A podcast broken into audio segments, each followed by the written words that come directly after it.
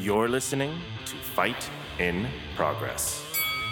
With your hosts and stress coaches, founder of Under the Shield, Susan Simmons, and TomTheBomb.com. Fight in Progress grapples with the internal and external struggles in the daily lives of our men and women in law enforcement, the armed forces, and first responders. Tackling the tough topics and supporting those who support us. We hear you, and we're here for you. Welcome back to Under the Shield Presents Fight in Progress. Nice job. Tom. Good morning, Susan. How are you, Tom? I'm doing good today. Good. This Yeah. is Susan Simmons, one of your hosts. Who are you today? Uh, just the regular old Tom, I guess. Oh, we aren't even back there. You're just going to use your last name once. Uh, no, once in a while, that's fine. Yeah, you got a hit list out on here or something? Got people Not that I know of. Not that I know of. IRS, if you're looking for Tom, I have his address. Oh, I don't like those people either. I can't stand that. IRS, I hate you people. I hate you people. You are the only government agency that scares me. The rest of them, whatever. yeah, you you just gotta lay down and shit. Give them your belly to pet, right? Take what you will, That's leave me something because they're going to do it anyway, probably. Wayne's over here thinking, damn, I'm on the wrong podcast. She's pissing off the IRS the first thing That's this right. morning. Yeah, Well- until, until I go off the grid, I think I need to keep it quiet. well, let me know when you get off the grid. I'm coming with you. yeah, yeah. We have a um, a interesting person today in that he's one of the very first people I met before I even moved out here. you met him before you moved out Yes, he was actually in a training I did, and I think that was the end of March 2012 at the Desert Dog Canine Trials. here.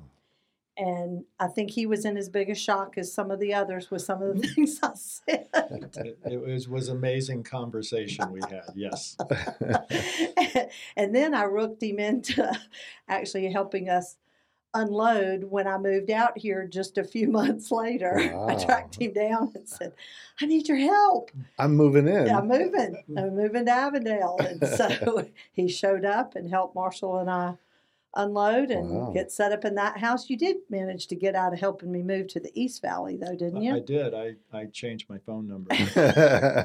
You sound like my child now. He was going to change his address, his phone number, and everything else after that long venture from Alabama all the way over here. But we have Dr. Wayne Svoboda, whom I happen to feel is probably one of the preeminent uh, veterinarians I've heard you talk about him a lot, and I've heard other canine and Becky. officers. And he's, That's true, And, and he's Becky, Becky yes. and, and Jake's also because I, I gave him a real test when I first moved out here because I had Maverick. Oh yeah, I've heard those stories. Maverick was the Chow Shepherd Sharpei Akita mix who was abused. what a combination. He was legendary. he, was. He really was in the canine world. Even. and no vet had ever really put hands on him other than I'd walk him. That we our vet was down the street from where we lived, and I'd literally walk him into the waiting room. I'd put a muzzle on him, and I'd hold his mouth, and they would sneak up behind, give him his vaccinations, and run. and Wayne goes, "Bring that dog to me," and I'm going. Okay. Okay. and I did, and they had a real love hate relationship. He really wasn't that bad, honestly. He would spit and spin like a shark. Yeah. And Wayne's going, I love you too, Maverick. of course, you never had him without the medical muscle either. though. No, no, but he still was manageable. He was. Really was. But he, yeah, but he had all kind of issues and things you found that other vets wouldn't touch him to find Wow. out. No wonder he was mean. exactly. He was in pain and grouchy. And- Absolutely, he was. He was a grump as as Tony Fernandez at Avondale would call him. He was a grumpy asshole old man. yeah, Yes. Tony wouldn't come near him without having everything on. Jeez, was a full hilarious. bite suit, huh? Pretty much. yeah, he would just snarl at him. But anyway, welcome to the show. We're honored to Thank have you you here the today. invite. Absolutely. So tell us a little bit about you because I, I, I'm afraid you're going to tell me you're on your way out. No, no, uh, you know that's a hard thing for veterinarians because um, we kind of love what we do, Mhm. so we just keep plugging away. Well, see, and I got another dog. Yeah, So you got to stick around now. She's not, but what, what she'll be 16 weeks this week, this Wednesday, and you get to see her Friday. Oh, Yay! Yes. Yeah, you know, to be frank with people, it's really the police stuff that really keeps me going. Mhm. Honestly, you know, it's sometimes the civilian part of it can be a little challenging. No, none of us are weird about our animals. What are you talking You know, about? sometimes the animal's the only thing that keeps people sane. You know, or at least that's their I connection that. or grounding. Right. Basically, Well, and that's my case right now. Losing Heidi was really tough. That was a tough one. Oh, That was. And timing was uh, just the from worst. yeah. every direction in Right. short term. But again, nobody else found what was going on, but Wayne did, yeah. and And that was a tough one to deliver the news to you. Yeah. that was hard. I was really glad Becky was there, and but I was glad it it didn't drag on and on and Mhm. on. It Yeah. was driving me crazy to watch her Yeah. not seem like she couldn't breathe and choke and that that stuff. And, and And- sometimes I tell people that's the gift that the dog gives back to you is that Yes. you were able to look at those X-rays and go, uh, he's he's not pulling my leg. Yep. Uh, this is bad. oh yeah. Here we You- go. You didn't have to have a medical degree to Yeah. figure that out with her. So It's just a shame, and I don't know that anything could have been done earlier if we'd caught it earlier. no, no, it's a poor prognosis all all the way around. Yeah. So you know, you made the right decision, a kind decision in those kind of situations. Right. But boy, holidays and everything else, that just really sucked. I'm, I'm definitely being tested here in how I handle things.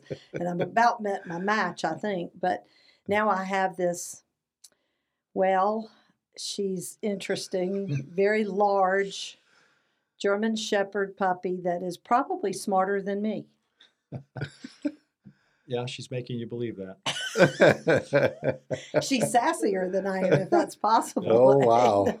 and she's got the biggest feet. I can't wait to see what she weighs this Oh. time. Well, 'cause the great thing is you're recognizing that she needs to start the training process. Yes. I, as I tell people, is that when you get these these high drive dogs, they're looking for leadership, and if you don't provide them with a leadership, guess what? You're not going to be happy with the leadership that they're providing you.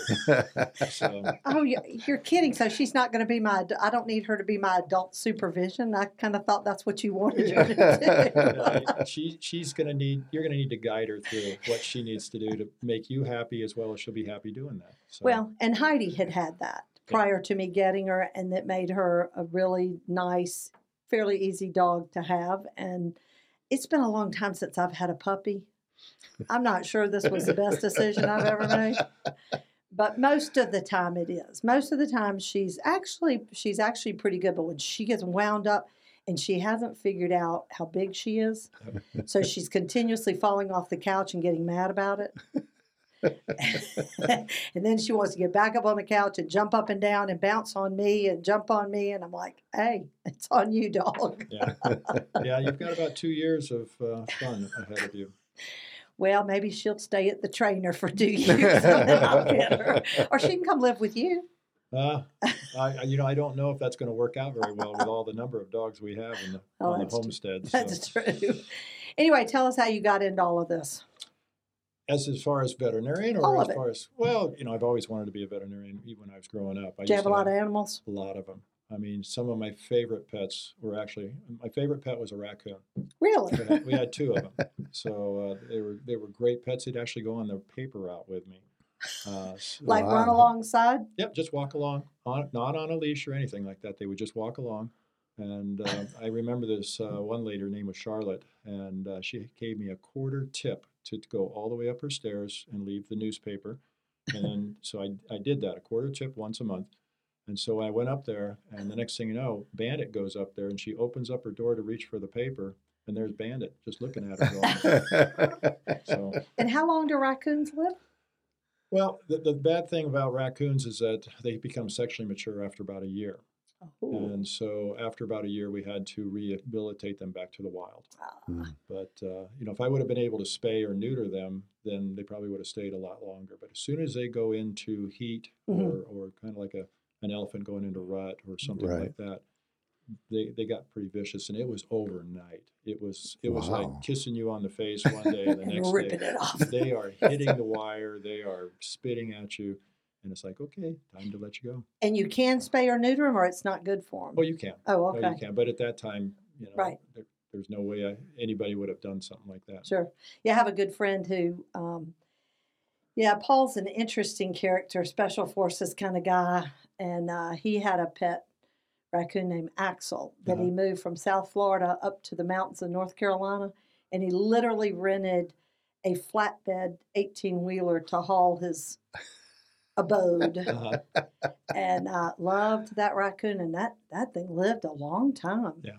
Um, I, yeah, I don't remember how old he was, but he was old when he passed. Well, we, we really rehabilitated them back to the wild. And the fun thing about this was that uh, my, my dad, he was a mailman, and one of his buddies, he actually lived right next to where my mom's final farm turned out to be. So uh, we ended up letting the, the raccoon kind of lived there. And uh, during Christmas and things like that, he'd come in and he would play with everybody in the Christmas tree. And, and then he'd go back out in the wild. And he eventually, those visits became shorter and shorter, and then he disappeared. And uh, to this day, you know, when we go out to my mom's farm, it's kind of like, I wonder if we got some descendants uh, bandit or- Running around. Well, yeah. as, as sexually active as he wanted to be, you probably do. Um, but he didn't follow you on the paper route anymore. No, no. But it, it was a fun, uh, you know, these little guys, they would they would flip themselves upside down underneath the bed, and you know how you on the bed box springs you have that really fine Right. Yeah. and they would run underneath that, and so you, you would hang your feet over one end and your hands over the other, and they run from back back and forth. Never had to sweep underneath the bed. We always hear about rabies. Is that not a problem for raccoons, or it is It just is. like any It animal? is, and that's that's pretty much why uh, most people don't like to, to have them, or it's you have to have a specific license in order to to Hmm. have those kind of pets. I got a parrot. I'll give you. How you feeling about birds these days? I Uh, haven't seen the birds at the at the vet clinic. You know, we've just grown so fast, and there's just no safe place to put them. The, the trouble that we have is that sometimes uh, you get people that say, you know, I, I have this really nice connection with animals, and they reach up there and you have a bird that's going to open you up like a can opener. Mhm. Or take a finger off. Yeah. So Yeah. before we remodeled, we had that really nice long distance that people could wave at the bird and the bird would wave back. Yep. But now we don't have that luxury. So for safety reasons, we, we kind of had to leave her out of the hospital. So she's at home now. Yeah. Yeah. Yes, this bird loved to wave. Yeah. It was Really? hilarious. Oh yeah, uh, everybody multiple times. That's funny. it was a, a macaw. Yeah, yeah, blue and gold. Huh. Yeah, Yeah. beautiful bird. Uh, Yeah. How old is that one? She's about 40, or no, excuse me, about 28 actually now. Almost the same age as Siggy. yeah. And now macaws live as long as Amazons. Yeah, they can live up to 40, 45 or more. Because I'm hearing 80. Yeah. Well, I the, the meaner they are, the longer they live. That's the well, rule of thumb. Siggy's going to be around for a while then. Yeah, Marshall's grandchildren are going to have to raise that bird. I keep telling him he's going to outlive him. Yeah. so how did you? So you always wanted to be a vet. Yep. Yep. And and where did you go to school? Uh, Kansas State University. Was that home? Uh, no, I'm actually from Nebraska, but Nebraska did not have a vet school, so we had the reciprocal program where you could go down there and, and pay in-state tuition. Hmm, That's So, good. And then how did you wind up here in Arizona? Uh, basically, we had uh, relatives in this particular area, and so I actually went to Las Vegas initially, Mhm. and then um, it, it's just the trouble with the 24-hour town is it's 24 hours. So, Tell me about yeah. it. So I, yeah, but you wound up working with a population that's 24 hours Exactly, anyway. yeah. So Yeah, it, it was a little different atmosphere up there too. Yes. So down here, um, I, I got hooked up with uh, Mesa Veterinary Hospital, Mhm. and that's actually where I got my introduction with police canines because at the time, uh, Scottsdale and Mesa were deciding that you know we're going to go ahead and add canine in here, and so. Uh, they were looking for a hospital that was open 24 hours. And this is back in the day. Uh, Dr. Ken Jeffrey was kind of a revolutionary guy. He said, you know what, we're going to have a 24 hour emergency facility and internal medicine and all that kind of Mm. stuff, cardiology. So um, they decided to bring those dogs there because they needed a place if the dogs were to get injured. And now were those the first canine programs here in the valley? I, I, that's a hard question to answer because I think it was at the early stages of, of you know, whether there was other ones, but there was certainly, there was certainly not a On the lot. cutting edge of it. I, I'd like to say that yes, they were, but uh, at the same token, I'm going to say that there may have been a couple other ones. Phoenix may have had them, or do you know Yeah. when they started theirs? No, I oh, uh, Dr. Uh, Holcomb uh, was their veterinarian. So there was actually, uh, actually there were other veterinarians. Now that I think about it, uh, um, Dr. Ray Rice, uh, he was doing police canine medicine uh, starting to do some of the things, and that's that's where I learned a, a few items uh, on how to help these guys out. And was that something you had always wanted to get into was canine, or you just kind of fell into it? Fell into it. Yeah, that's a that's you know, you got to be gutsy to work with some of those dogs. I, Yeah. I, I talk about good old Gabe over in Glendale, who I absolutely love and adore, but he seems to get. I don't know if he makes them mean. Uh, He's, his new one is actually very nice. Oh, it is finally one I can actually. But the one we just retired uh, was not a happy camper. was that and, and the one, chaos? and the one prior to yeah, Chaos. yeah. I have to tell Was it a fitting name? Oh my gosh. the night I moved out here and landed, Marshall did a ride along. My son did a ride along with Gabe. We had the first dust storm came along. He was in that car, and that dog, Marshall said, and it was a night shift, never shut up. And my son loves dogs. And eh, I always thought he wanted to be a canine. I, I think that cured him of it, to be honest with you. But and he has shepherds, but he got out of that car the next morning when I went to pick him up, and you could just see it in his eyes. he was like, "Mom, he never stopped barking the whole time in that car." I thought, how did Gabe handle that for all those years? Uh, Gabe, Gabe is pretty uh, level-headed about everything, so he he tolerates a lot. He's amazing. He really is. But I'm glad to hear he's got one that maybe I can actually be a friend to. Uh, yeah, yeah. Oh, nice. much more social and that's what we're seeing actually happening now is i mean back back in the late 80s when i first got started on this it seemed like all these officers had to have um, basically the philosophy was the meaner the dog the better it was going to be in police work and you still see civilians coming up and saying yeah my dog he just chewed up half the neighborhood i think he'd make a nice police dog and, and the answer is Hmm. no he wouldn't yeah. Wait a minute, chewed up people in the neighborhood or chewed up things in the neighborhood? you, you'll hear that all the time is just how aggressive their dog is, and I think he'd make a nice police dog. And the trouble is, is that from risk management's point Yeah. of view, Right. that's not a good dog. Exactly. No. And so when we first saw these dogs being um, purchased and trained and everything else, uh, yeah, they were looking for the meanest, hardest dog they could. And officers were getting chewed up right and left. And, and of course, they didn't know the techniques. The techniques have improved tremendously over the years. I Sure. mean, even even the philosophy of using, uh, you know, what they classify as Edison medicine or shock collars and things like that, that's all changed uh, to the good. I mean, Yeah. Right. I, I remember the day when, you know, if one collar didn't work, you put two on. and if two didn't work, you put one back on the, the groin area. If that doesn't work, you get a cattle prod. And these dogs got meaner and meaner and, course. unable to control. Right.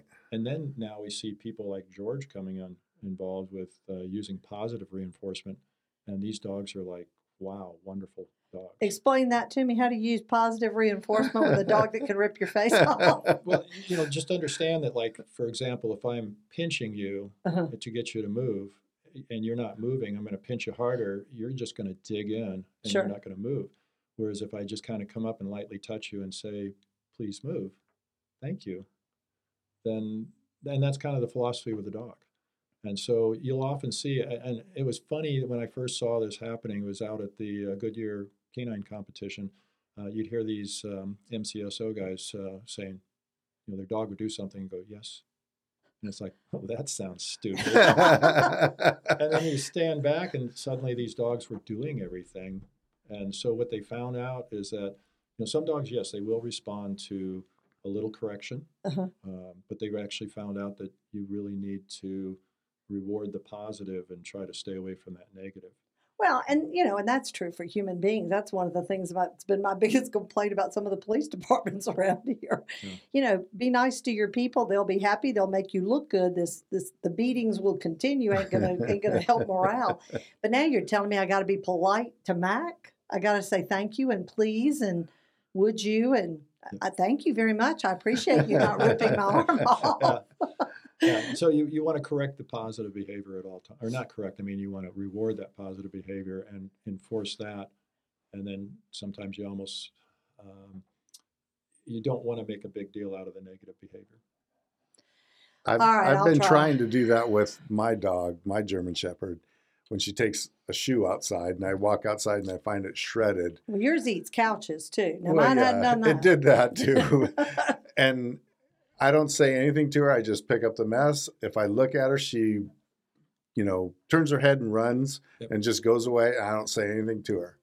Yeah, the big thing right there is that, uh, like for example, you'll see people where they'll come home and the dog has a big mess in the middle of the house, Sure. and so what do they do? They like, so if it had a bowel movement or something like that, they've been Score. trained in their mind to Mm-hmm. think I need to rub its nose into there. It, and that drives me crazy. Oh, I yeah. can't do that. And and the, it's a bad philosophy because from the dog's point of view, is you come home, and there's this scent in the room which they don't realize I just made that doo doo right there. Right. and next thing you know, I'm going to get beaten. Uh-huh. right. And so now when you come home, I'm no longer going to want to even greet you. Sure. Exactly. Sure. So unless you catch them in the act, you have a quarter of a second to correct the dog. Yeah. Then it, you've missed your opportunity Right. for correction, and you move on to positive reinforcement. So if the dog comes up to you, get it in a set position, pet it, reward it. I don't care what the room smells like. Right. You're rewarding the behavior that you came. You didn't jump on me, and I'm going to reward that. Right. Well, Mac's really good about that now, but I will tell you her little sassiness. She'll get mad at me for something, and she'll literally walk to the dog door and pee in front of it and look at me like, "What you gonna do?" Was this close enough? Pretty much. I almost got it right, and but that's even stopped because I kind of, I, I, you know, I'd take her out and reward her for going in the yard. But yeah, she hadn't had an accident now in a couple of weeks, and I took your advice. She's kennel trained. Oh, good. She good. and she actually, well, she runs in like she likes to be in there, and then she whimpers a little while, and then she goes to sleep. But so I can ignore those photos on Facebook of her on the bed. that was one night, Wayne. That was one night. Literally, because she, she saw you the next day, and you said no. But she- Nope. all right, I'll torture my dog, even though it's all about me. I know what it is, but no, and it is better. She and that's where she is right now. She's in her kennel right now, Yeah. and um, and she's learning to to chew on the. She hasn't destroyed anything that couldn't be replaced very easily. No couches yet. My son lost three couches to his shepherd. I kept saying, "Stop buying couches." That's right. Easy fix. exactly. so, what is it about the canines that I mean? I know what they're near and dear to me because that's really what moved me out here. But um, and it's not the handlers, let me assure you. Although some of them are, but but what is it about the canines and working with them that has really piqued your interest? That's kind of an emerge of, I do have an interest in police work Mhm. and law enforcement, things like that. And I also have my interest in medicine. So, and I've done emergency medicine in the past. So, emergency medicine is just fast internal medicine. So, Sure. something is happening, you got to do something. Mhm. So, merging those two together has really been kind of my my love here. So you're an adrenaline junkie, is what you tell me. Well, it, it's also these guys are looking for some assistance on how to do things, and so you often find people make things so complicated, and these guys are under so much pressure Mhm. that they're they're trying to remember things, but there's so much to remember. I got to do it this way. I got to do it that way. I got to safety first, kind of thing. Right. And so um, I've I've sat around, I've observed what's going on, and uh, sometimes I I modify my techniques so that they can retain it a little bit better. So even like the next uh, HRD class that we're going to be doing Mhm. uh, up in Glendale, it's basically uh, you know I call up the paramedics and I go, okay, this is the way I do it. What do you guys do? And then you start saying, okay, why should I add more things for these guys to remember when I can just do what these guys are doing and then modify it for the dogs? Sure. And so, same way with CPR. You know, CPR, you Gosh, it don't. changes all the Right. time too. Well, it does. It does. But these guys are subjected to it. They also have to be certified in CPR. Mhm. So why should I change those techniques that are going to be successful on a dog? And so instead of bringing them in saying this is what you're going to have to do, remember it, write it down, all that kind of stuff. It's like you guys already already have this uh, in your mind. Hmm. And so just just lean back, and all I'm going to do is show you how you do it on the dog. And it's the same, you know, 20, uh, 120 compressions or you know 30 compressions, two breaths, 30 compressions, two breaths, same as what you do on a person. Does it change like it does for people? Because you know, there for a while it's just chest compressions, then it's chest compressions, and then blowing in their mouth, and then it's not that. And Yeah, I, I, I kind of followed that little trend a little while, and, and uh, sometimes uh, it was going to be easier just to have them doing chest compressions. But Uh, now that they've gone back to the 30 compressions, two breaths, uh, I, I like that because you've got to get some oxygen into these Mhm. dogs. You, you walk in, you have a dog in the kennel, he's been passed out. You have no idea how long he's been sitting there without oxygen. Sure. So we need to do those rescue breaths in there to get him up and running. And so, yes, it's good. Yeah, he may be covered with vomit. He could be covered with blood. Um, it's one of those kind of things. These guys will go. They'll work right through that. No Wow. problem. Got to be tough though to watch a canine handler lose their partner though, because I I don't think people realize canine handlers I have found like dogs better than people. That's why their partner is four legged. Yeah, yeah. and so it's the same as losing a It- partner. There, there is a very, very tight bond in that. And um, unless you've actually experienced it, I mean, I, I just inherited a, um, a Dutch Shepherd, Mhm. uh, Dutch Shepherd crossed with a yellow lab. It looks like a kind of a skinny black lab. but that there's an endearing property that the Dutch Shepherds and Shepherds and the um, Belgian Malinois tend to have. They're very, very connected with their owners. They, they almost predict what your next move is going to be. And so when you've got that kind of almost like a dance partner, hmm there is a very, very tight bond in that. Yeah, the Belgians just crack me up. I, I've never seen anything like those dogs before. I, some of them, and yet they are smart as they can be. Yes. yeah. But boy, you got to get those things under control and have lots of room for them. These people who get them and think they're going to be a good family pet, y'all are nuts. No, no when, when we got uh, Betty, it was a situation of, um, you know, she bites one of the grandkids, Uh-huh. you're out of here. Uh-huh. and she's actually been one of the best dogs. I mean, I can show you a video of of where the rooster is actually trying to attack Betty, and she is pulling back and and gently kind of letting him know that I won't tolerate this. But, you know, Keep it up. yeah, keep it up, and they're going to be eating you tonight. Well, and I laugh about Ranger. Tony Fernandez's dog was really one of my first friends out here too, and it was so funny because that he was a he was a mix or was he full shepherd, Ranger, I think he was full shepherd. and he looked full shepherd, but I couldn't remember if he had some Belgian in him. But and Ranger wasn't always the friendliest dog, but Tony let me give him treats, so I became the friendly person. And I remember pulling up at a stoplight one time next to Tony, and, and his window was down on the passenger side, and I screamed some obscenity at him, of course, being Tony. And Ranger's head comes popping out of that cage in the back, and he heard that southern accent, and it was like treat time. So I had to start carrying treats in my car in case I ever ran into him, because he'd bring him by every morning.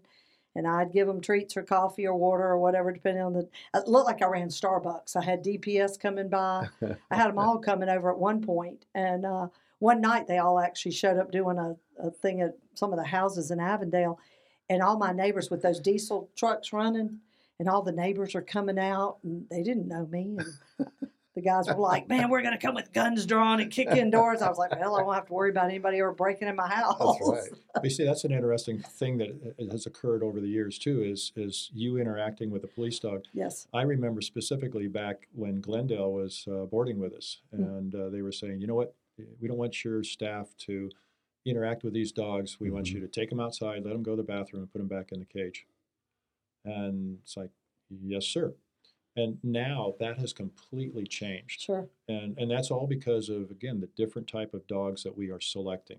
We Mhm. are selecting dogs that are, I hate to almost say, better family dogs, hmm uh, but the boy that you can turn them on in a 2nd and Mhm. you do not want to be in their way. Nope. So, And did that also evolve into the dogs now staying home with the handlers more, or were they always staying at home with the uh, handlers? part of it is the personality now of the dogs. Okay. So you you can still have a dog that uh, there's still a liability there. Mhm. Uh, there are even some individuals that still believe in the idea that I'm going to work this dog, and the only pleasure the dog is ever going to get is work. Mhm. He's going to get it completely through those hours of working, and then he goes into his kennel, and that's it. And now he's going to be so excited to get up and let's go do this again. Yep. Whereas now we're getting another balance of dogs that really intimately involved in the family, right. and uh, it- it's uh, you know it's it's just a wonderful set of, of balance in some respects. They always seem to have a high play drive. Is there ever a high food drive for these dogs? We do. Uh, we do see some of our dogs like uh, the EODs, which can create a, a problem for the officers. Uh, Yeah, I'd they, they have to so. find, wait, wait, wait. Slow down. look at it from their perspective. In order for me to get fed or food, then what I have to do is find this odor. This odor has to be Right. like det cord or or C4 or something like that. Sure. And so every meal that this dog is going to eat has to be connected with that odor. So now what happens when that officer is off for the day and he wants to feed his dog? Oh, wow. So what he does is he has to go out to his neighbors and say, "Hey, you know, I, I'm a police officer. This is my dog. Uh, he needs to find this odor. Can I hide some in like your vehicle?" And so he'll get permission of the surrounding homes, Wow. and so that's what he'll do is he'll go out there, hide it, and uh, let the dog find it, and then he can get his food. So there does come some complexity with this. Yeah. But uh, some dogs, that's just the way it is. You just said you, your dog is play driven yes. try to change that into food driven, it may not be so easy. So you have to work with what what's been given to you. Now she'll take food. Don't get me wrong, but but she is more play driven. But here's the. I was watching something the other night. Fentanyl. Mhm. How does that affect dogs when it's so toxic to officers to even smell it? How does a how does a dog find fentanyl without it killing it? Well, it, the the odor is not going to create as much problem as actually coming in contact with it. Okay. And so most of those handlers uh, that ever had a problem, or, or uh, police officers that have had a problem, somehow they have come in contact. If they touch it, Mhm. then they're going to run into issues. And will a dog also? Yes, absolutely, and that's Hmm. what we train these guys for. A um, couple different things that the tools that we've provided them. As, as we all know, things have changed, and they now carry at least two uh, intranasals. Yeah. Mhm. So we we do have uh, classes where we teach the officers how to use that intranasal On a Right. dog? on a dog. Yes. Really? And so basically, they they can use it one on themselves if they had to, or one on their partner, Right. or one on their dog. In my first aid kits, I also include the injectable version of Narcan. Okay. And again, it's like camping. Everything that I provide these handlers, they can be used either on the person Mhm. or the dog. And it's Same safe. dosage. Same. They're, pretty they're much. so safe you can't screw it up. Right. Yeah. Really? Yeah, so they don't have to sit there and go, okay, well, uh, let's see, that's uh, you know one zero point one milligrams per kilogram. To, to, no, they don't have to figure that, and that's the way I even uh, talk to these guys in my first aid lectures. Is that everything in my first aid kit, everything, you could give it all to your dog and you will not kill it. Wow. And so these are very, very safe products. And even if, and of course, you know how these guys are. They'll put the first aid box in their their trunk, and it's 120 degrees Absolutely. and these products are still safe to use even Wow. afterwards. And so, uh, and that that kind of gives them some comfort that they can't screw up. Right. Sure. So, and then we, you know, we have to put a plug in here for Circle K, who has been very, very supportive of LICA, Arizona Yes. Law Enforcement Canine Association. Uh, these guys have been wonderful, and they they have donated lots of money to help us to do better things for these police officers.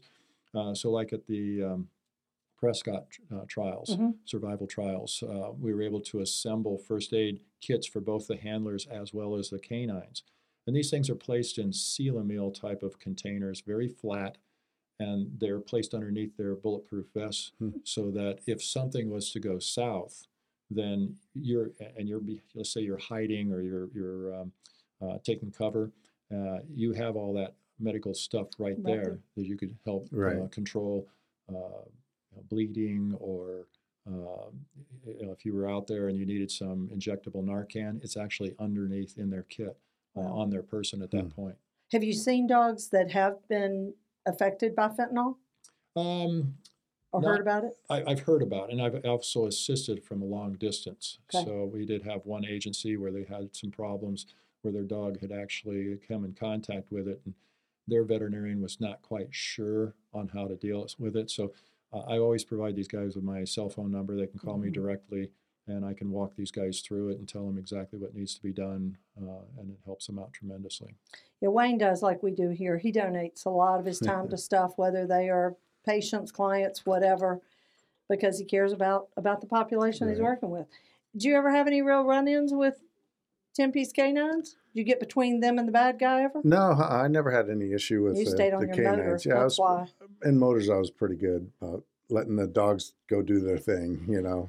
I'm, I'm amazed at some of the uh, detectives and undercovers that don't realize you don't get between the canine and the bad guy. And some of the There- best videos. There does need to be training, and, and Right. uh, the, the canine groups is, is really good about saying, okay, if we're going to come on scene, then perhaps we should have some control over the scene, Right. and that way we can direct people from uh, getting hurt. Uh, Yeah. I, 'cause- I've gone on searches and stuff where I'm the canine handler's backup so Mhm. that you know that he can focus on what the dog's doing and provide his uh, security. You know, done that several times. When I was in the Air Force, a friend of mine was one of the canine handlers, and he had just the craziest dog. And I used to put on the bite suit or or just the sleeve and do that. That was a lot of fun. Yeah. uh-huh. But yeah, it was pretty Yep. crazy. we, we do some training in high risk deployment where we actually do uh, uniform recognition on these dogs. Really? So I could have like eight officers out there all dressed the same, and I can have the bad guy downfield, and I can send this dog through these guys and make him engage the, the decoy way out there. So as long as you don't have a plain clothes, you're good. Yeah. Because that's what we had. We had a, the the state in Alabama had one named Quinn, and this dog, beautiful dog but evil. It would literally lay in the back seat of the car and wait for somebody to get close, and then literally just attack the window, Yeah. scare you to death. Yeah. And one of our uh, detectives, narcotics guys in plain clothes, got out to chase the bad guy, and Quinn got out behind him, and the video is beautiful as he bites Mark right in the ass.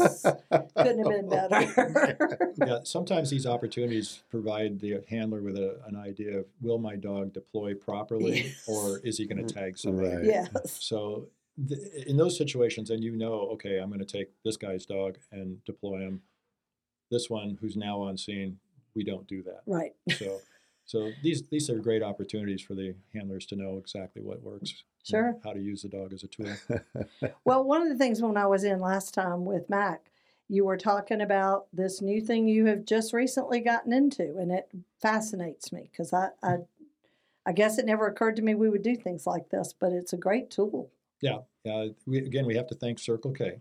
Okay. Uh, they ended up donating a large sum of money that allowed us to be able to purchase, uh, or at least ALECA to purchase a um, robotic canine mannequin.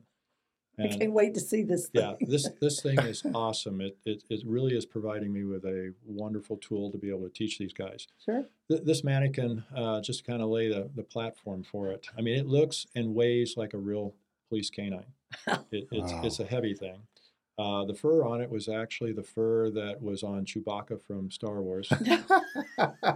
the internal electronics of it, the motherboard, was actually created by Jamie's from MythBusters.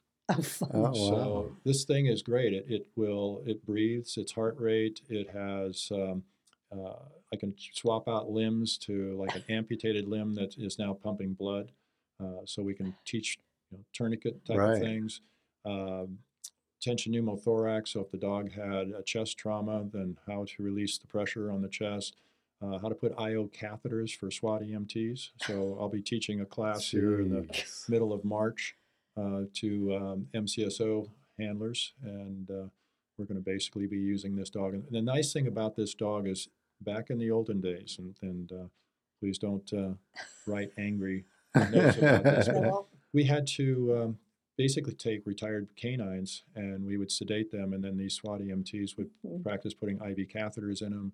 Uh, intubating them, Sure. those kind of things. Wow. And so it it was a great tool because trying to put an IV catheter in a a, a mannequin that's kind of like a rug with a little tube underneath the, of it uh, is really not rewarding at all. right. So uh, this allows us to do a lot of things without traumatizing a, a real live dog. Yeah. I, I think we'll still need to sedate a dog and put IV catheters in, uh, which is not traumatic to the dog. They're completely sedated, and, Sure. And uh, it's a great uh, opportunity for these guys to have a real life experience. But uh, Do you find many of the canine handlers, because knowing so many of them, I just don't see them doing this. Well, you know, again, you have to put it in perspective of um, uh, in this metropolitan area, we, we really don't need to teach them to put an IV catheter in Okay. for those guys.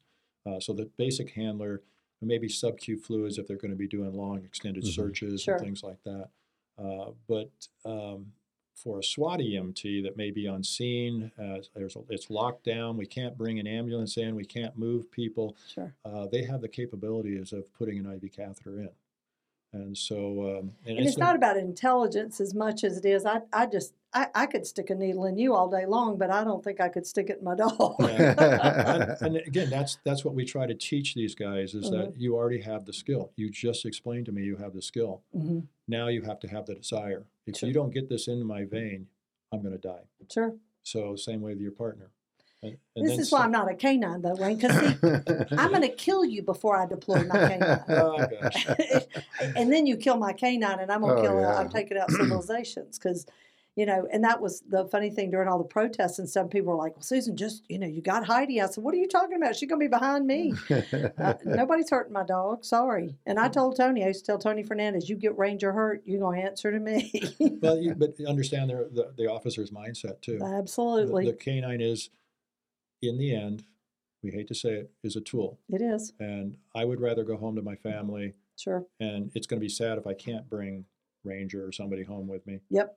But I would. Everybody's gonna. Everybody's counting on me, hmm and so uh, you see that professionalism suddenly kick in, Sure. and and that's basically what what's so amazing with these guys. But you also see the the sadness side of it Oh, too when these Oh, yeah. dogs go down. Yeah. That, that's Yeah. got to be Yeah. that that has to be tough, especially because I know you shared one with me that was similar to Heidi's. That there was no warning or anything, so it just happened. Yeah. And they did everything they could, but it wasn't going to work because it had already attacked the heart or whatever. But uh, you know, and you're like, because like even with Heidi, it was so hard because she was normal, then she wasn't, just literally one night. And so you think, you know, out working, right. and all of a sudden this dog goes down. What did I do wrong?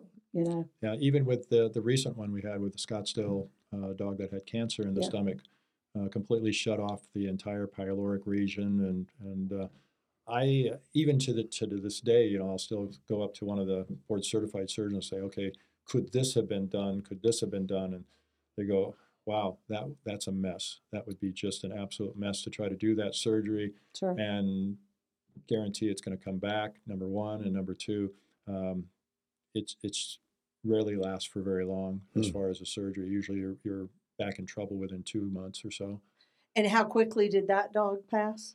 Uh, Once that was diagnosed? that was a situation where you're starting to lose weight Mhm. and uh, vomiting and things like that, and went from initial signs of the problem to death in three weeks.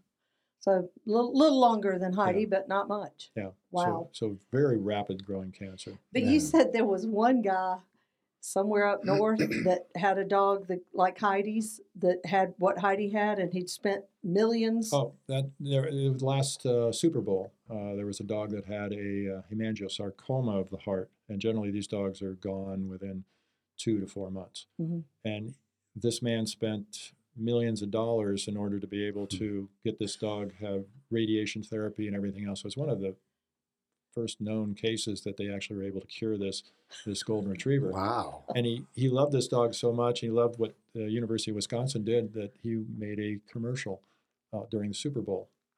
For, so, wow. so that so that's possible, but that's way out of everybody's Right. budget. yeah. Yeah, so- no kidding. Uh, yeah, Wayne looks at me and goes, Well, there's this one case. And I go, like, yeah, let's, sorry, Heidi, love you, but yeah, we're not going down that road. So, what all can you do with this robot? I mean, can you put it out in the field and have it mimic it being shot? And Yes. Yeah. uh, So a good example. Let's let's talk about uh, Tucson HRD. So high risk deployment for those people that uh, don't know what all those initials are. Uh, so high risk deployment down in Tucson. I set up a scenario where the handler was, uh, you know, we, we basically said, okay, you've sent your dog in. Um, there were, you know, multiple uh, scuffles and everything, and the scene is now secured, but your dog never came back. Now you can go in and get your dog. So he goes in, and here we have Diesel laying on his uh, right side, and um, we go, okay, you, I'm your backup, I'm your assistance. You tell me what you want to do. And so uh, we have everything you need. And he's like, uh, okay. So he starts doing his assessment, and it's been fascinating to kind of see these handlers as far as, and, and I kind of modify the tre- uh, the protocols and everything as we go along uh, the scenario. And um, so in this particular scenario, we had a axillary laceration, so the dog is actually pumping blood out of this wound. This wound's about four inches right behind his uh, uh, right arm, and it's bleeding, pouring blood, red blood, on the floor. Wow. He's also got a loop of intestine hanging out, Oh, geez. and he's also got a cut on his paw. And so a lot of these handlers, they'll come in and go, "Oh my God," and they'll see that intestine loop that's hanging out, and they just immediately start packing that wound. And you go, "Okay." So now in lectures, I tell them that 80% of the deaths that will occur, whether it be dog or human, is going to be from exsanguination or bleeding out. yeah. hmm And so you have to quickly assess the dog as you go through, and, and you have to start attacking the most life threatening issue right off the bat, Sure. which should have been to start packing the bleeding wound. Right. And of course, those bleeding wounds are going to take about 16 pounds of pressure. You got to pack them in. And there's multiple techniques that we teach these guys. You can pack it with combat gauze. And, and of course, they'll say, okay, we're going to pack it. Okay, do you have your first aid kit? Uh, no, it's out in the trunk. It's like, okay, great. It's like your go bag Right. in the Yeah. trunk. yeah, how is that going to help you? And hopefully, this uh, is a wake up call to say perhaps you might carry a couple items with, With you, you, right. to be able to help because you don't have time to leave this bleeding animal. Sure. Okay, so I'm going to help you out. Okay, it's in your vehicle. I know nothing about your vehicle. Where is it exactly. yeah. Um, Jeez. uh, it's um, In the uh, back. yeah, in the back, correct. Uh, okay. Okay, well, Where? some, some departments put it up by the front. Some put it behind the driver's yeah. seat. So you need to articulate to me exactly where I'm going to find that first aid kit. Okay, so I, you know, just again, wake up call of of we need to either be carrying some of this stuff, or you also need to be able to articulate where I'm going to find this to somebody who doesn't know a damn thing about your vehicle. Sure. So then, I'm, okay, then I slide up a box and say, okay, here's your first aid kit. Everything you need is in this kit. So I ask the question, are you ready to transport? And he may say, uh, yes, we are. Well, what about that paw laceration? And the, he may say, okay, I, guess- I guess I need to wrap that up. And I said, do you really need to wrap it up? It's not bleeding all over the place. And so again, we're, we're going through this whole process trying to get them to think. And so uh, um, you may not have to do that. Right. It's like well, you could even transport the dog and be wrapping that while somebody else is driving. So you're, you're running through this whole scenario trying to get them to think. And then where hanging out with these guys is so helpful is um, like when I'm clearing a building, if I find a suspect, we're done, right? No. So where Some the- think that. the- you know, right. you may find one. If there's one suspect, be there's 50. two. Yeah. If there's Exactly. two, there's three, and that's what we teach these guys with with injuries. If there's one, there could be two. If there's two, there could be three. You just kind of keep until you you've done a complete search on this dog, and now we're ready to transport. So we work through this, put the stress on them, Sure. and um, How often do they just lock up? uh, Especially early on in their careers, I would imagine. Because yeah, do they really get training like this just in the canine portion of the training? most of it's coming from me. That's And what I so thought. as these guys get comfortable with me, then they're going to work very well in that that scenario. Mhm. So some of the guys that may come from like Bismarck, uh, uh, South Dakota, and those kind of places that are coming down to participate in all this, they're going to lock up because they've never had this kind of experience. Really? Right. So, you know, I, I'm going to be doing a um, first aid lecture up in uh, Washington, Marysville, Washington, in um, the uh, May. Mhm. And so I'm going to have to transport diesel up there, thanks to Letha allowing me to do that. And uh, it's going to be one of those situations we're going to put the pressure on these guys, but they have not ever had these kind of classes before. They don't have the the luxury that Arizona has actually had, where I offer these courses all the time Yeah. and uh, you know I don't charge for these courses, and uh, they're available anytime. So uh, uh, these guys get the training and uh, retraining basically. So when we get into these kind of situations, they're much more comfortable about it all. When you say this thing's a robot, though, it actually moves, Um, or it's robotic in its internal. it's in its internals. Okay. So it, it it'll we fill it up with liquid blood basically, Mhm. uh, and then uh, uh, it will pump at various. I can have it bleeding out in one wound or two wounds. I That's can, so uh, crazy, isn't See, it? if it were me, I'd go in there and be bleeding out of every orifice in his body. I, I can increase his respiration to mimic that it's uh, uh, in a it's a critical situation. I can change its heart rate. Man. Uh, we can do CPR on this dog. Um, we can even do bloat, uh, where you're letting off some of the air pressure on that. Uh, the IO catheters, which the SWAT EMTs is, it's basically a little drill device that uh, you would drill in key spots. There's two key spots in a dog, or actually four locations, but uh, two in the front and two in the back. That you can actually put these rapid um, uh, catheters into the bone and start Jeez. infusing uh, fluid into them. So for those people who can't put an IV catheter in, uh, I can actually pop one of these suckers in very quickly and start administering fluids right off the bat to the dog. Wow. Why do you think other areas of the country are not even teaching this stuff, even the basics, to their canines? I mean, you're talking about yes, it's a tool, it's it's a live tool, but these dogs aren't cheap. No, they're not. You know, again, the dog is about sixty-five to seventy thousand dollars. Yeah. Mhm. and there's also, you know, there's a lot of work on this sucker. Um, when I got done with with Tucson's HRD, I had to completely strip this thing down, wash the fur out of all that red blood, uh, let it air dry, pack it, charge up batteries, flush out the system. I- i- It's it's uh, it's at least two to three hours to prep this sucker prior to doing something. But you're saying though that they aren't really even getting a lot of the basics in some parts of, of the country. But why would you not? I mean, good gosh, a vehicle costs about the same thing as a dog, and you can bet they make them maintain those cars. But Yeah. why would they not be teaching? Uh, you know, th- this stuff is not cheap to do. You know, again, I'm, I donate a lot of my time and Yeah. services and things like that. Uh, finding veterinarians that actually want to work with these dogs in the in the capacity that I do Mhm. is uh, a rare thing. I mean, we're Hmm. still in that mentality sometimes with the veterinary hospitals is that uh, God, I want to get that police account because that's going to be big bucks for our hospital. Uh, no, Well, you know, we do like the police accounts because they allow us to do what we need to do. sure they can be consistent, Right. but you're not going to make millions. No, and Right. and and again, it's it's a labor of love for us. Sure. But a lot of these new corporate hospitals and things like that, all they're thinking of is dollars, and that's sad. That's sad to do that. Plus, these are not easy dogs to work with. Uh, you have to have a certain mindset. You have to be able to work with them properly. Mhm. Um, we we actually have a reputation now in, in the city with the civilian population of the you know if you can't deal with this dog, take it to Swoboda.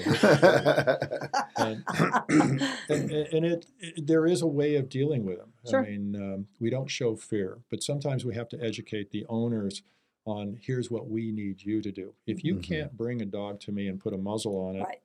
then what are you doing? You know, you, Sure. you need to be able to put that muzzle on. right. And then, of course, I'll be able to work with that dog in the room very easily. If I don't show fear, Mhm. um, I show, you know, that I, I I'm not going to dominate on this dog either. I'm not going to you know, be hard on it or anything like that. The last thing I want to do is I want to try to develop some trust. But when you put that muzzle on, it changes the message in the dog's mind To to um, what what's this damn thing on my face? I'm not I'm not in charge anymore, or Right. it makes them more want to be in charge. Uh, well, um what a dog thinks of is when I'm scared, I'm going to lash out first, ask questions later. Mhm. hmm So when we put this on the civilians' dogs, now the dog is so distracted by what's this on my face. Now I can go through and do my physical exam and do everything else I need to do. On the police side, they use muzzles, Right. but there's there's a distinction from the dog's point of view. And think of this, uh, especially if you've had experience with EOD dogs and patrol dogs. Okay, so that you can have a dual-purpose dog, hmm and so I'm going to make him go after this suspect. So he's going to wear this collar. But oh, we're going to switch and we're going to start looking for explosives. So I'm going to put this real thick collar on him. And the dog, once that collar goes on, he goes, okay, daddy's going daddy's going to have me working and I can't do aggressive fines or anything like that. I, I got to be real gentle and I'm going to sit when I need, when I find this odor. And so the same thing applies when the dogs come to us. We take the work muzzle off, which is designed to go through, you know, if I'm clearing a building and I'm not sure that uh, the cleaning personnel is, is not in there, Sure. I may send that dog in with a cage muzzle. And that way, if he finds somebody, he's just going to scare the heck out of him. And then there will be more mess for the cleaning people. to clean. Absolutely. Job but- security. But we have what we call medical muzzles. Right. And that medical muzzle changes the message in that police dog's mind to say you are not going to Uh, you, you are not given permission to engage at that point in time. And so it just sends a different message Hmm. for the dog. It's more of a calming effect. And that medical muzzle is actually inside that first aid kit that was behind the um, officer's uh, bulletproof vest. Uh, so again, if something was to happen to the officer, Somebody else. somebody can act, he could actually take that out of his vest, put that on his dog, and now the dog could be moved to another location so that now SWAT EMTs could come in and help deliver more first aid care in that area. So What about the psychological impact of events and things? I was thinking recently about the situation out in the West Valley where the dog was in the car with the handler and they're taking rounds. And this dog, it, just because I know the handler, I've always said needed psychotherapy anyway. Um, and, and I love this handler. But eh, what do you see is available even out there for dogs for someone to work with them when they've been through a really traumatic event? um, Is there anything here? uh, for dogs, it's it's it's um it's really the handler that ends up recognizing that this dog is going to need to work through this. Mhm. Um, a real good example was uh, there was a um, uh, a situation where they had SWAT and uh, the canine, and there was a, a, some gentleman down at the end of a uh, hallway, and somehow the, the message got mixed up as far as we're going to send the dog or we're going to send a flashbang. Uh oh. And what, what happened is they sent both at the exact same time. Oh, that's not good. And the flashbang and the dog arrived at the exact same time, and the flashbang went off, kind of raising the dog up and, and uh, singeing the hair on his chest. So after we established the dog was medically okay, Mhm. there was not a problem with his heart or chest or anything How like about that. hearing? Um, and hearing can be the same kind of issue that if an officer had received that, and so that that is an issue uh, that we have to worry about. But afterwards, the handler was concerned that now we have a dog who may not engage at the critical time that I needed to Right. engage, and so he was requesting more flashbangs so that he could now test this dog out to make sure it was going to work properly, and it did. It did. Really? And, and we do training exercises where now the flashbangs will have like uh, um, blank uh, uh, uh, shotgun shells and things like that that'll go off and simulate that. Now, what's fascinating, you know, what's what kind of saves these dogs is that they're in high drive at the time, Okay. very high drive. On what what happened this New Year's Eve, it was on the weekend, and most of our canine handlers are off on the weekends. Mhm. And next thing you know, I'm getting these phone calls from all these guys going, "My dog can't stand fireworks, and it really bothers him." and could I get some tranquilizers or something? And I'm like, dude, your dog's he's supposed to be able to s- stick around with gunfire Right. and everything else. He says, there's a difference when the dog is in drive, And there's no problem. But when he's out of drive, he's like Fifi at home and, and having some issues. So I was like, okay, buddy, I'll, I'll, you know, I remember one of the Tempe guys, uh, he goes, um, yeah, my dog does this. Like, okay, uh, let me go ahead and I'll put some medication out by the door because I, I was um, going to be out of the office there. And I said, I'll just put it out here. You can just stop by, pick it up, and your dog will be fine. And he was. And But- what do you recommend? Because I know a lot of Yeah. people that are like that. And what's funny is Heidi, she'd hear the fireworks, she'd go outside. She was like, "These are for me." yeah. She'd sit outside and watch. She Oh. was fascinated by them. Yeah, my, it's- it's- my dog Charlie hates fireworks. He just will sit there and tremble, even if he's right next to you. It's crazy. But what you do is you take a page out of the canine handler's book. So how do you get a dog comfortable with gunfire? Well, mm-hmm. okay, we're going to go out to the shooting range, but I'm going to stop about a mile away. And we're going to play tug of war, we're going to feed, whatever it's going to take, whatever the positive reward is. And we'll do that. We'll just kind of slowly move closer and closer. Each day I might go now, okay, the next day I might be three quarters of a mile and just work my way until I'm in the parking lot doing the same thing. And then next thing you know, you're working with the dog and you're shooting right next to him. So it's not something like, okay, we're going to go out to the range and you're going to stand one foot from me and we're going to shoot. yeah. So Well, the thing that used to set Maverick off, and I literally had to take all my smoke detectors out of my house because it would. Li- I remember calling you one time. He literally was about to go into convulsions from the battery, the beep. The chirp. Yes. And he would literally go outside in 120 degrees and never come in. and he'd go to the farthest point of the yard. But I've never seen a dog react that way to that. Yeah. You know, Mac's a little curious about noises. She does the German Shepherd head tilt to different noises, but literally all I'd have to do is hit that button once to test the battery, and Maverick would completely come unhinged. And that's why it's so critical for your dog at this young age. Actually, there's a an imprinting time between 10 weeks and 16 weeks that you need to experience a whole lot of different things. Mhm. So, um, you know, like what you should be doing is is like, for example, going to um, Lowe's or Mhm. Home Depot or things like that, where there's different noises to people, things like that. Yep. And uh, experiencing those kind of things. Uh, I I'm from Nebraska, and I practiced up there for a year, and uh, it was fascinating. And we had thunderstorms, tornadoes, things like that that come th- rolling through, and never got a phone call. Never got a phone call about my dog can't tolerate storms. Till here. And then I come back to Arizona, and the first monsoon, my phone lights up. My dogs can't tolerate it, and it's all because up in Nebraska. I mean, there's a storm every week, Sure. Right. and sure. the dogs during that ten to ten weeks to sixteen weeks, these guys were exposed to it. Mhm. And down here, we don't, and so then something like that ha- occurs, and the dogs go crazy. So you have to experience it. You, if you got a puppy, what you need to do, if you're listening to this podcast, you need to start playing videos or um, CDs with thunderstorms and firecrackers and things like that during the developmental stage. Start at low volume, work your way up, and uh, eventually you'll have a pet uh, who will be okay. Maybe test out your smoke alarms Sure. periodically. And I and I'll do that today because I was thinking we've got supposed thunderstorms Yeah. coming through. We all know how that works around here. Yeah, Never ten- know. 10 raindrops and we've got a flood. Um, and I'm curious to see how she responds because it'll be the first one that I know of where we might have Yeah. thunder or something.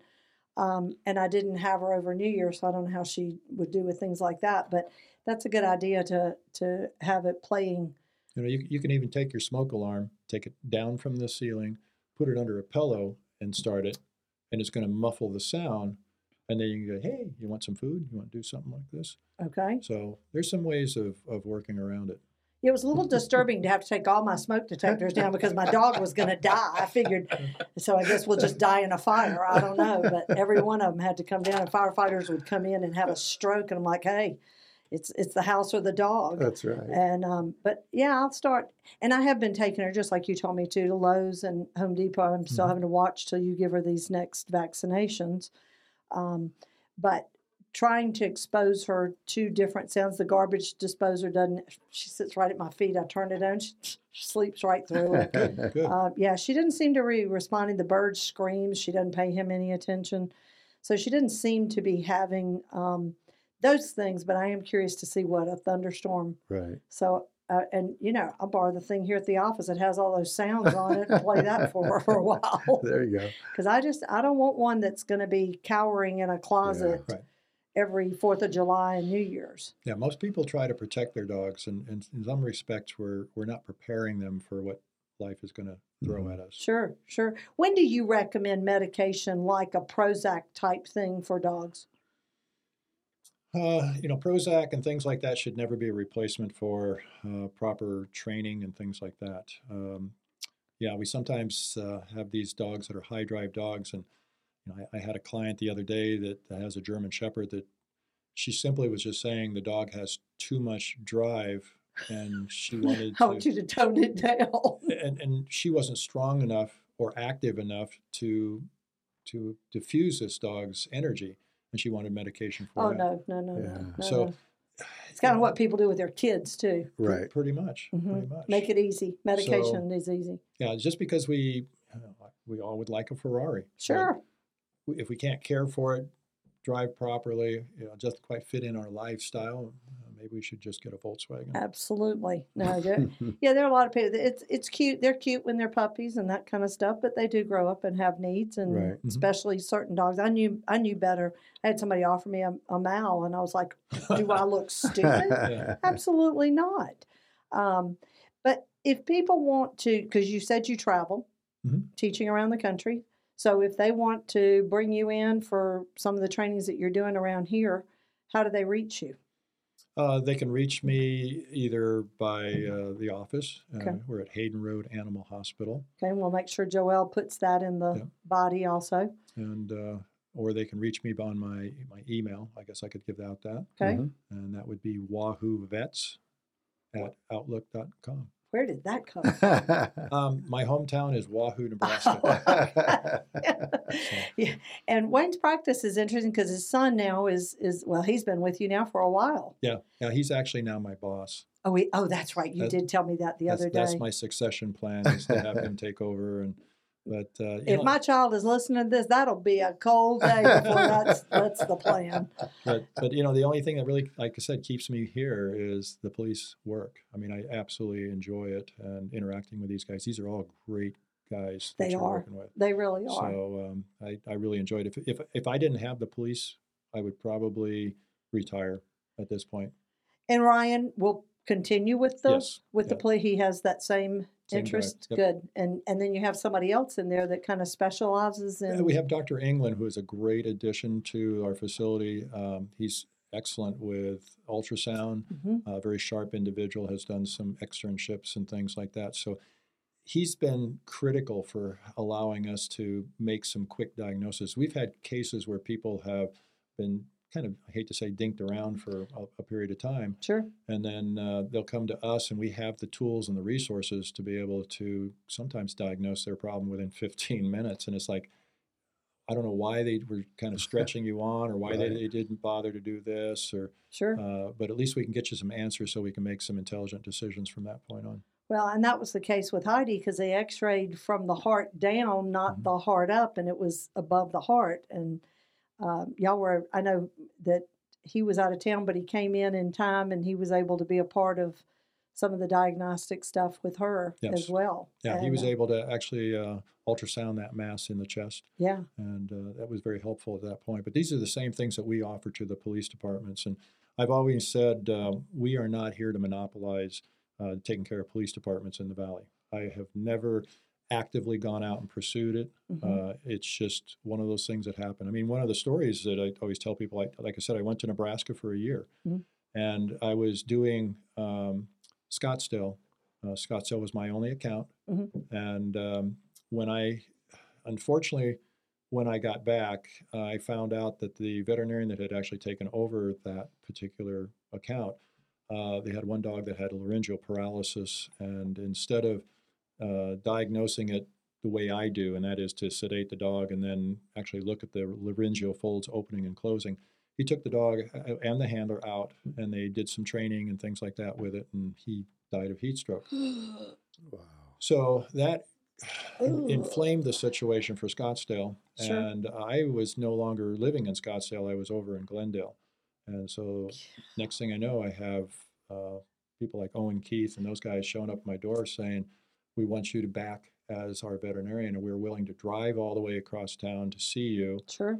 And um, it's like, okay, but if there's an emergency, you're going to have to go to the emergency hospitals. And by that time, we're now starting to see this this explosion of emergency facilities available in the Mhm. valley, which was okay. And I said, okay, I'll do that kind of stuff. And then, you know, next thing you know, I got two accounts and three accounts and four accounts, and and and now, um, golly, we're we've got on the books about uh, 40 different agencies From all over the state. all over the state. Uh, I, I hand out my phone number to every time I'm doing a lecture. I hand out my number to any officer that's there saying, "Hey, if you ever have an emergency, Mhm. your, your dog goes to an emergency hospital, give me a call on my cell phone.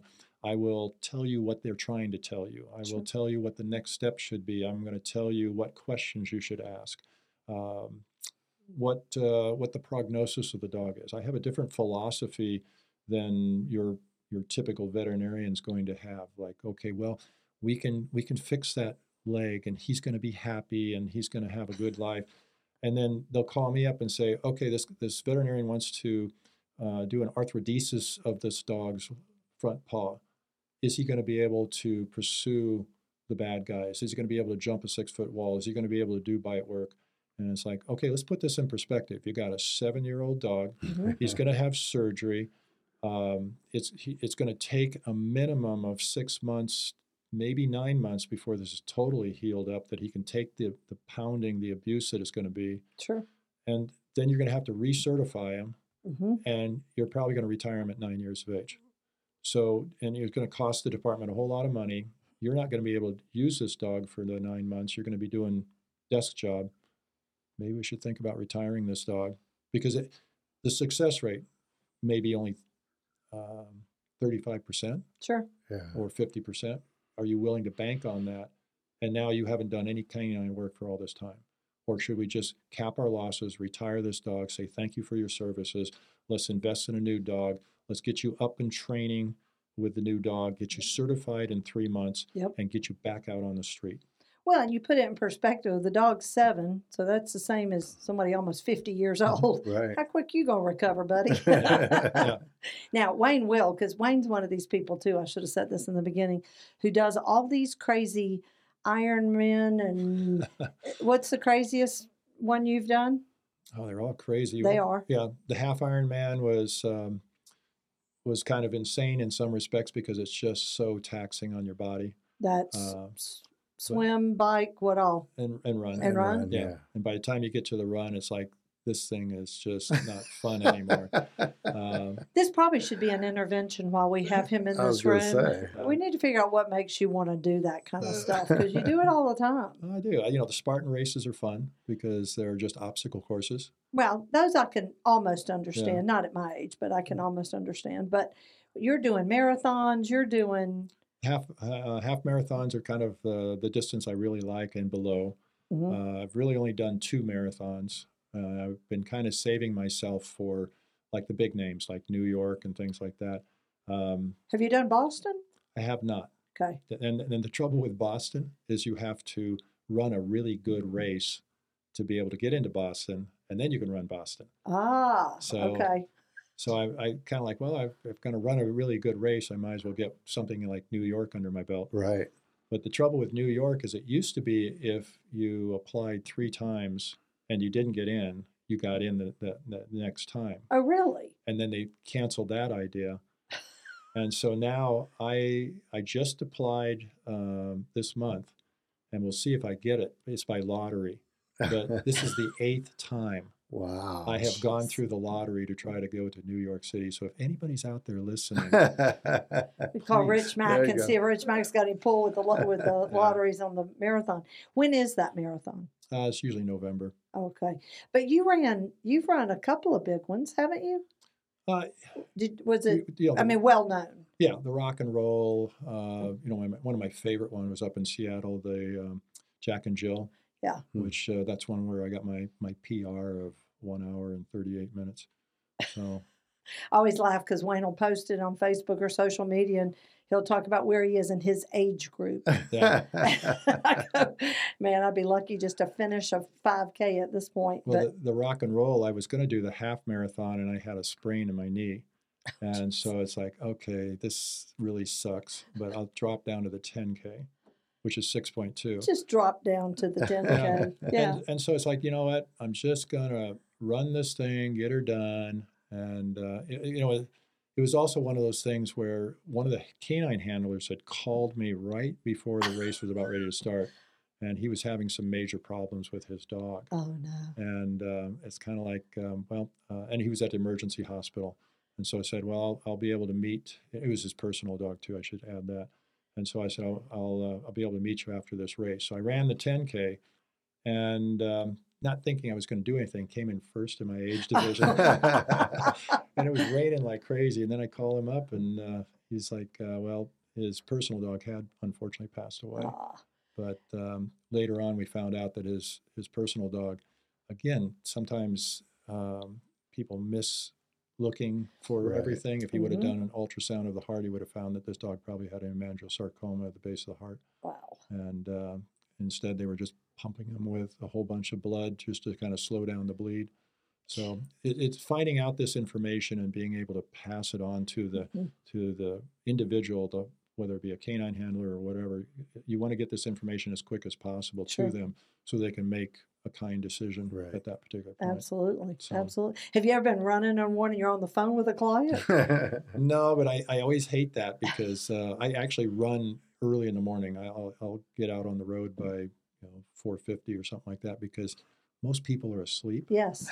And don't bother you. Yeah, Except some of us. I, I caught him on a swim one time about poor Maverick. But um, yeah, you know, we just we can't say enough nice stuff about how much you do for law enforcement because we kind of feel like you fall into that same category we do it under the shield. We donate our time.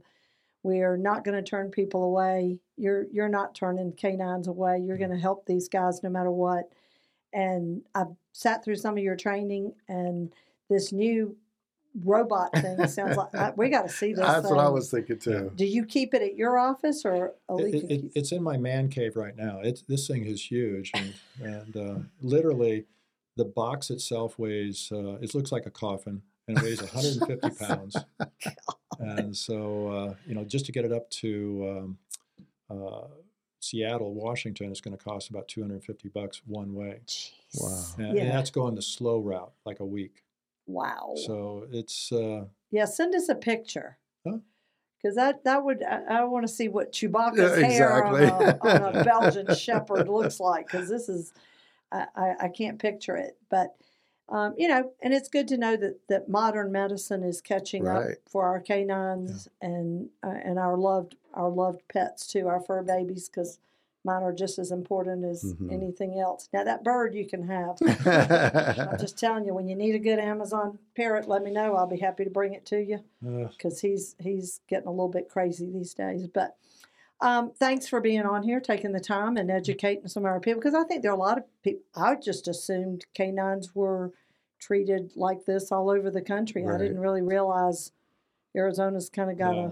a It, it it's uh, Arizona has um, a really nice little setup. I have to say that, and that's what's made ALECA such a, a powerful source now of education. Sure. Is that they can come down and they can start incorporating this into their training scenarios, and and I'm more than happy to do it. I take a couple days off and sure hang out with the guys, and you know, because I know of two you do regularly, the trials. Yep, yep. And that's uh, have you ever been? Well, I mean, other than what we went to up there. no. uh, Yeah, you need to go to one when they go up to. Is it still up in Payson usually? uh, no, we moved it over to Prescott now. Oh, okay. Yeah. Um, yeah, you need to, to go to that one. That one's always interesting to watch. Um, and and I always enjoy the the trials when they have the dogs act crazy and jump through sunroofs, Yeah. Yeah, or they don't want to jump through the sunroof, or they don't want to come out, or they don't want to not bite the guy. But um, yeah, you need to you need to go up to to Prescott and see that one sometime. Yeah, that'd be fun. Well, you want to wrap it up for us there, sir?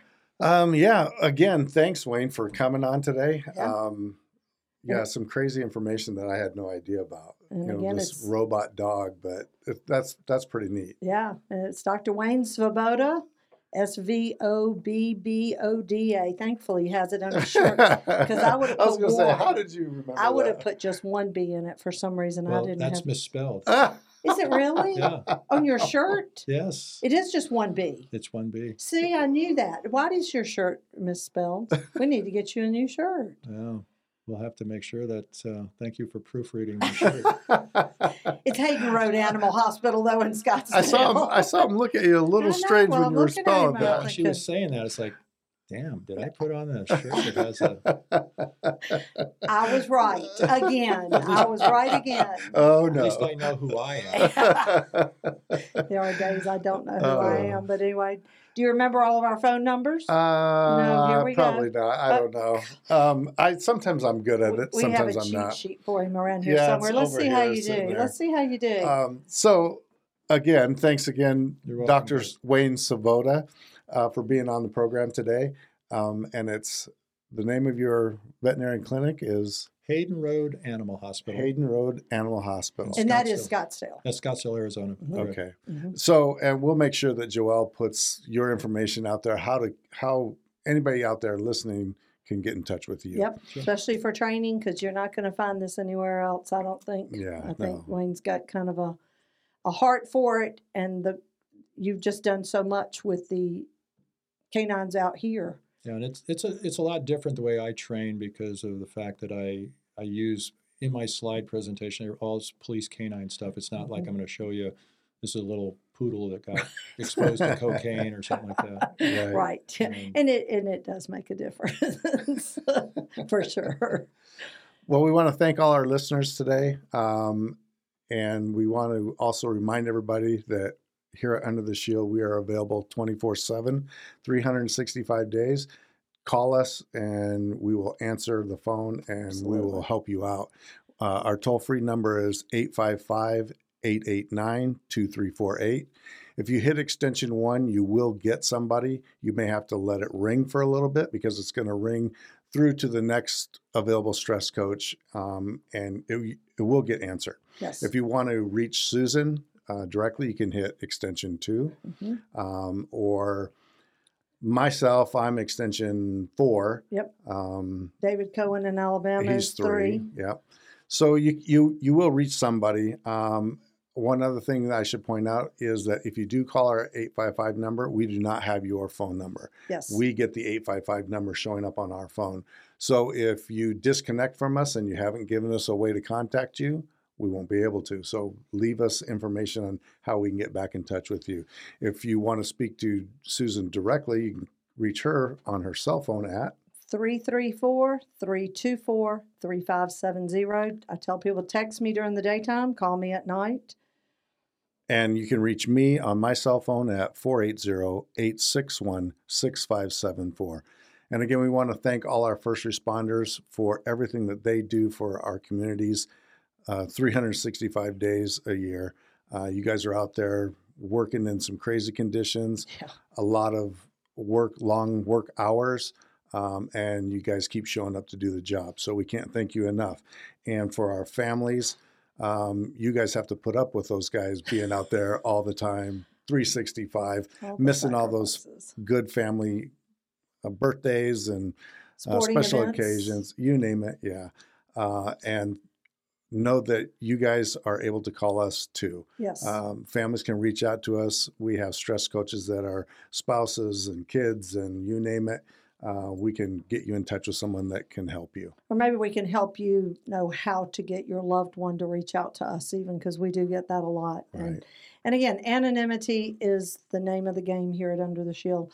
You can be Bugs Bunny, Daffy Duck. We don't care who you are. We don't have to care what your name is because we just want you to know it's safe to reach out to us. Some numbers it's not. They will do welfare checks, so be aware of that. Um, it's not that we're telling you not to call somebody. We're just telling you make sure you know who you're calling and what the protocol is because we don't want to put anybody's job in jeopardy either. So. Um, thank you again for joining us. Thank you, Wayne. It's an honor to call you a friend, also. I don't know that he necessarily feels that way after having to deal with my dogs and moving me and everything else, but No, it's always a pleasure. well, it is for me as well. And we hope you'll join us again next time at Under the Shield Presents Fight in Progress. God bless you, your families, and this great nation that we live in. Take care.